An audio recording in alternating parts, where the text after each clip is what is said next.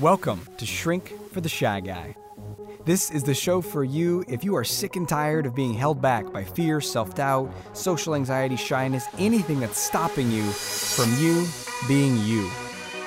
I'm going to share the most powerful tools and resources that I've been discovering over the last 15 years on my journey to eradicate social anxiety and instill confidence, first in myself and then in every single person that I meet on my journey. You're going to learn these tools and how to apply them in your life now so that you can become the most free, powerful, bold, authentic version of you. Hey, welcome to today's episode of the show. Today, we're going to be talking about parties. Oh, yeah. And, um, you know, other things too, other social events, gatherings. Um, you know, that could be mixers, cocktail parties, and it doesn't necessarily have to be a, a crazy kegger, but um, you know maybe for your work there's a Christmas party or there's some um, you're at some conference and there's an opportunity where people are gathering afterwards and that sort of party. Um, anytime there's a lot of people getting together, you're going to be interacting with each other. That, if you have social anxiety or you tend to be an introvert, can sort of seem like kryptonite. And that's what we want to talk about today. And uh, I'm excited because it's not just me talking with you, it's also my co host, Amber. Hey, Amber. Hey, guys. Yeah. And we're going to be talking about um, how to survive parties as an introvert. And I thought that was interesting language too. Amber and I were talking about this before, and she came up with that idea. And uh, I thought this is going to be fun to talk about because that's often what it feels like, right? Is like, how do I survive? How do I get through this? So that's the very uh, first point I wanted to get started with, uh, Amber, is um, let's talk about this this idea of introversion. As an introvert, you're not going to like parties, so you got to get through them and survive them. I feel like that's kind of a, a stance that I definitely took for, for many years, and I think a lot of people take, especially if they see themselves as more introverted. And I'm curious, is that something you, that you've experienced? Is that how you see parties as well? I do like parties now. Now that I learned how to survive them. uh, that's interesting. So there was a before though you didn't.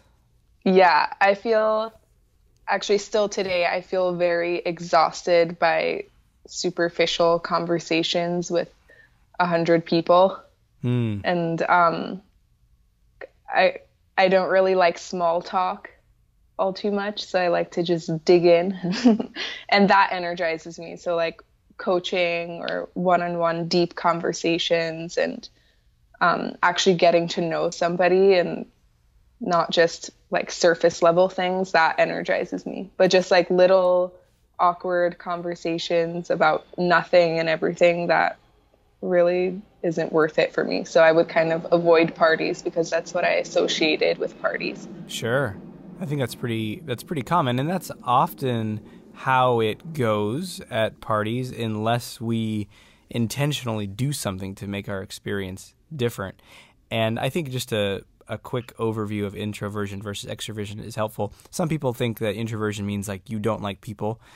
That's not true. Uh, there may be an um, a need for recharge time alone that's in uh, more or greater quantities than someone who's extroverted. But also, it seems like introverts tend to, you know, do like connecting with people, but just like what you're saying, we like to go more in depth, maybe with one or two people, a deeper conversation, more, maybe even more spaciousness in that conversation, maybe some some silence or reflection. It's not just that rapid fire surface level. Whereas an extrovert, um, you know, they can they get they get high off of that. There's energy. It's fun.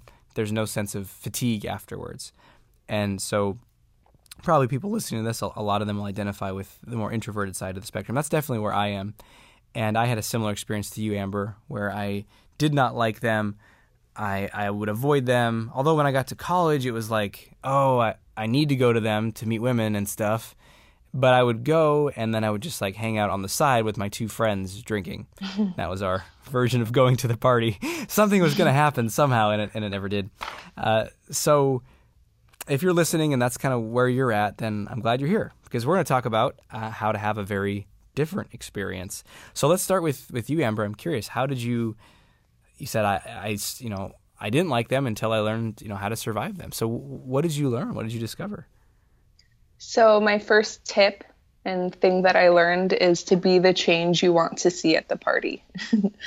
um, you can't show up at a party and expect everyone else to entertain you and give you a good time. And if you're not enjoying parties, it's up to you to create a situation that you would enjoy. Ah, good old personal responsibility. oh man, so I gotta like figure out what I want and like do things to make it happen. Sounds hard. exactly. well, it's it's not hard. It's um, it's just yeah, taking responsibility and not feeling entitled. And I think you'll have a lot more fun at parties if you bring the energy that you want to see at the party rather than sitting around and complaining and being like, oh my God, all these people, they don't want to talk about anything real. It's like, well, you're not talking to them about anything real. Ah, yeah. Yeah. I think that's that's a that's a key point and and maybe this is one of your tips.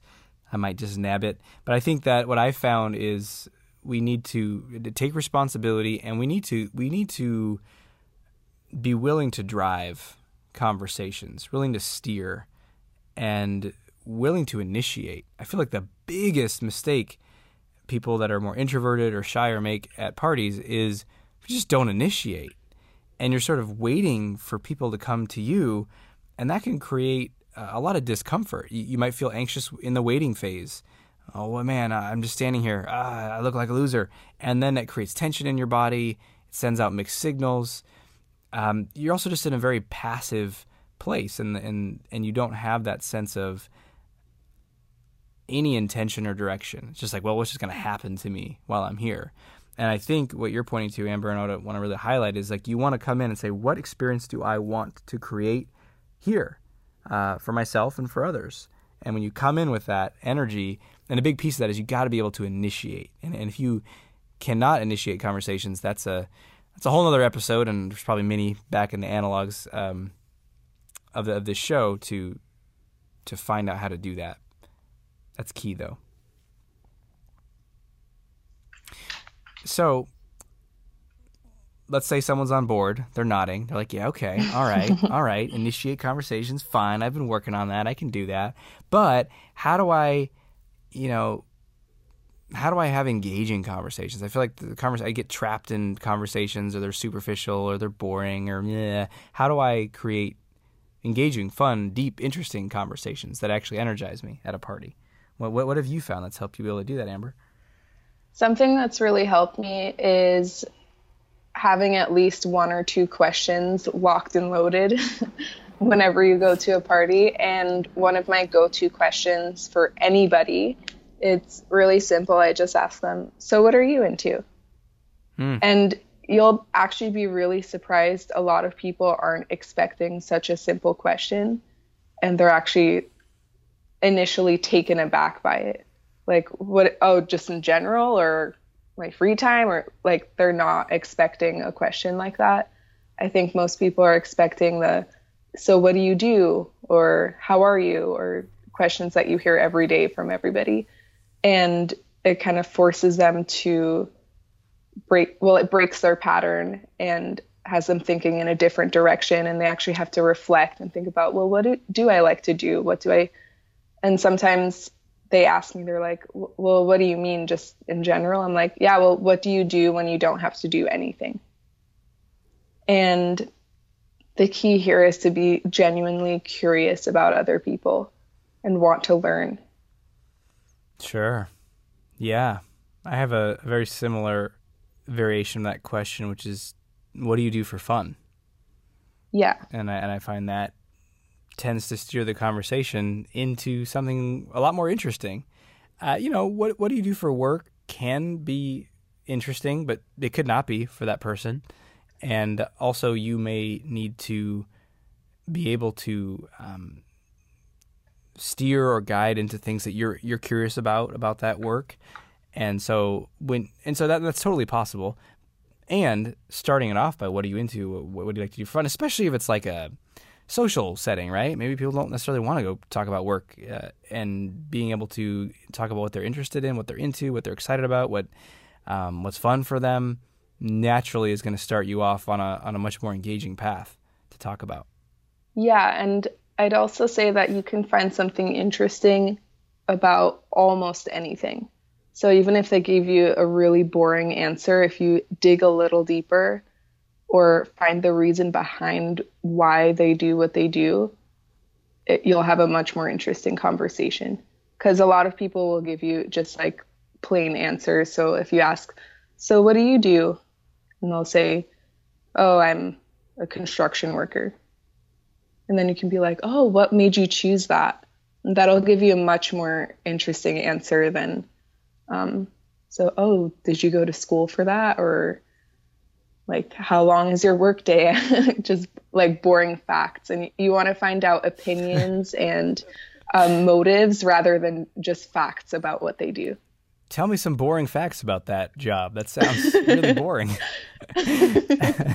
yes i think this is you're hitting on a key point here amber which is that when we don't almost hmm I, I don't know. I'm, I'm going to make almost a, a, pretty generalized statement here, but I think it holds up in a lot of situations, which is usually when we don't like something, one of the main reasons is because we're not good at it. And then when we get better at it, we start to like it more. And I've seen this again and again myself, even like little things like being at the gym and there's a certain exercise like the deadlift where I'm like, I don't like that. And it's because I suck at it and I don't know what I'm doing. And then I do it for four or five months and I'm like, oh, yeah, yeah, I like, I like it now and and I think that the reason a lot of people don't like parties is because they're just that kind of social interaction is uncomfortable, and we're not very good at it, and and those are and those kind of feed on each other. And what you're describing here is like we want to get we want to get good at being able to talk to people, and, and the um, the plus side is it's not some extreme skill that's really hard to learn that takes decades to master.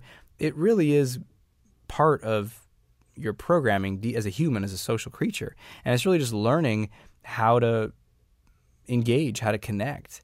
And and one thing that can really Im- improve your experience of parties is knowing I can I can go deeper with anyone. And the way that we do that has nothing to do with them. It's all in our ability to respond to what they say. And I think that is huge. So just uh, recently I was at a party. It was um man, I'm blanking on the word. Um reception, wedding reception. They they had the small ceremony by by themselves a couple weeks earlier, and then they had like the bigger party for the community and all their friends and family and stuff. Um, a couple weeks later, so they're separate. And I got there with my wife. We only had about an hour, an hour and a half there because we had a babysitter for our kids. And it's interesting because I, you know, I'm introverted for so long and it's so funny because as that introvert stance, I'm like, ah, party. All right, whatever. you know, I wasn't super excited about it. It was a friend's wedding. I was like, no, I'm going to go. I, I love him. I want to support him. But I was like, nah.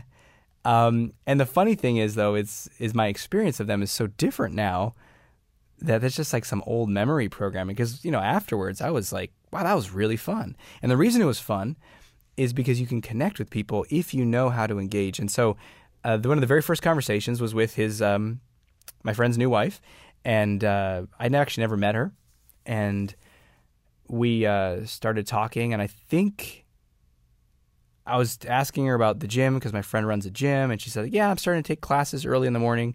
It uh, it gives me I have to be there really early so I can get I, I start I start work really early, so I got to get there early for work."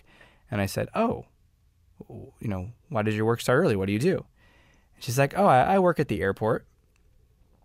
And again, these are kind of short responses, like they're closed answers.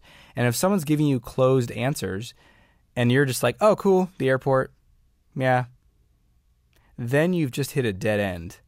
And both of you are kind of like, so how are those uh, cocktail weenies? And uh, you have to kind of scrounge. But if you can just keep going. So I said, oh, what do you do at the airport? She's like, well, I work um, for the uh, sort of the sort of I don't even know the title of her position, but it was basically she worked with the detective office in the airport doing administrative work. And she's like, it's it's a lot of like data entry and computers and analysis. It's it's really boring. And again, she was shutting it down. Now you might take a cue and say, oh, this person's not interested in that. I'm going to move on. But that's not always the case. Because if you're interested, if you're engaged, all of a sudden that can open people up. Because look, she's spending like eight hours of her life every day there. I mean, it's, it's like it's not like it's uh, completely devoid of experience. So I just went deeper with her. So she's like, "Yeah, just it's pretty boring." I was like, "Wait a minute, wait a minute. The airport has a detective's office?" And I just started. I was fascinated by that. I was like, "What are they like? Are there crimes going down all the time at the airport? you know, is it like cocaine smuggling? What's happening?" So I just started asking her all these questions about what a detective does at the airport, and then I started talking with her about um, dogs at the airport and how come if a dog is so awesome at the airport and, re- and reduces the TSA line so much, why don't they have a dog out there like all day every day?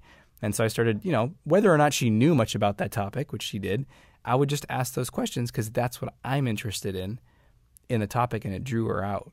And I think if, if we build this ability, just like with a construction worker example, if, if we know that no matter what they say back, we can dig in, that gives you a, a deep confidence to engage with anyone at a party or anywhere else. There are two things that I picked up from that conversation um, that contribute to having really deep, awesome conversations with people that you did.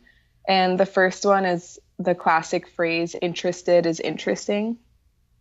Um, so probably you had a really interesting conversation just because you were interested. And that makes her feel interesting, and everybody wants to feel like they're interesting. So she probably felt really good in that conversation. And the second thing is you were really enthusiastic. So instead of just saying, are there like crimes there or something? You're like, wait, are there crimes at the airport like all day? And that adds another level of connection and energy to the conversation, which would have been kind of dry and boring.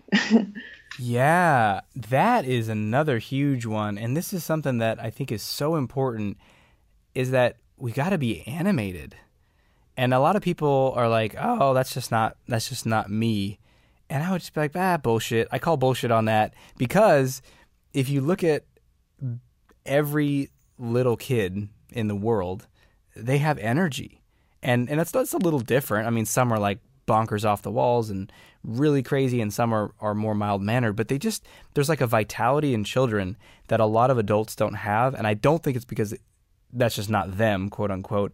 I think it's because it's we repress it. It's uh, shyness. It's inhibition.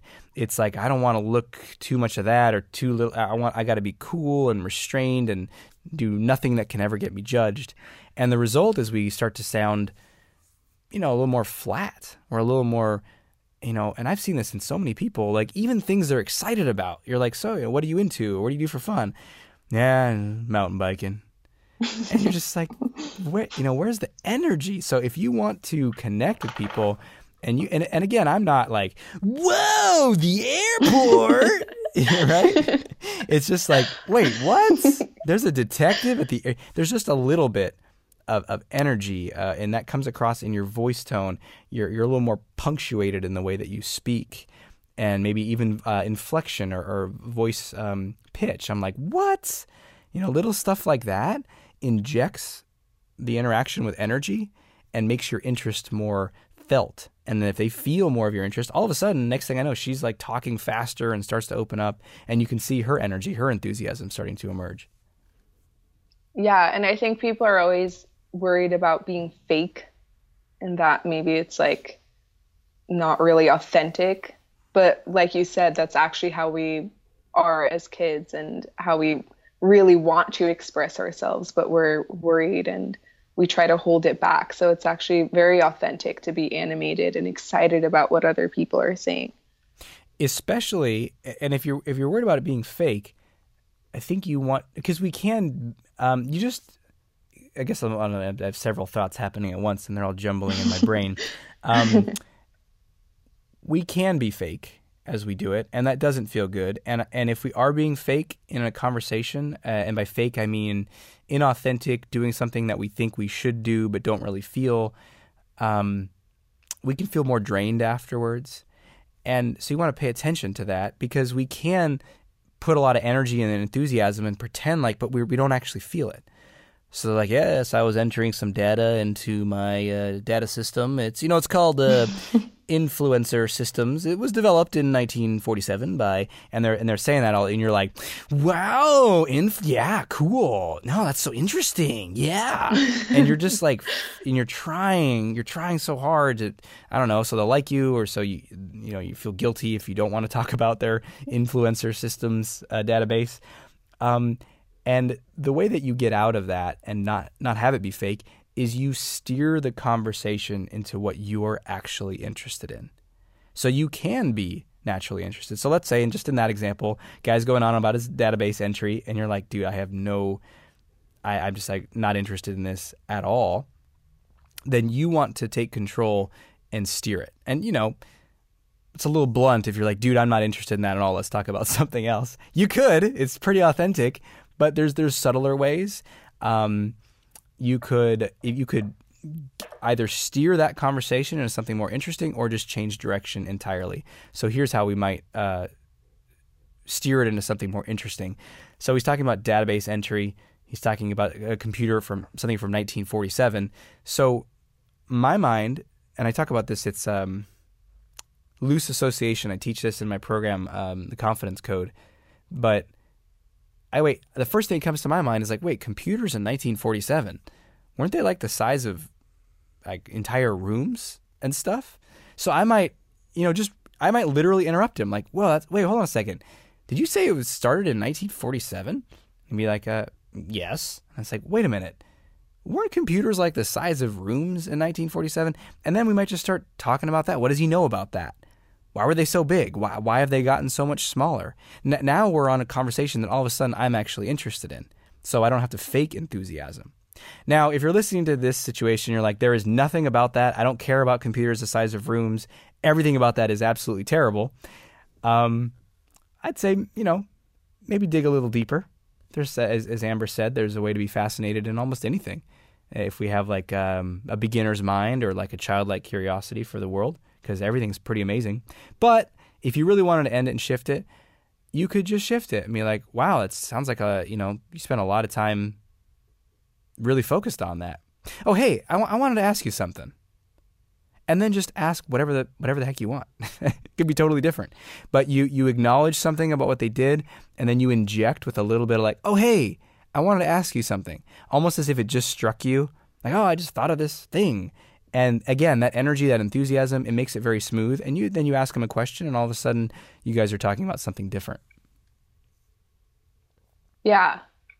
Um, I think we have to get really good at the skill of reflecting as well. I think a lot of people just listen to the information and you can ask more questions, but you also have to reflect and think about how that applies to your life and your experiences, and that will bring something more interesting to the conversation as well.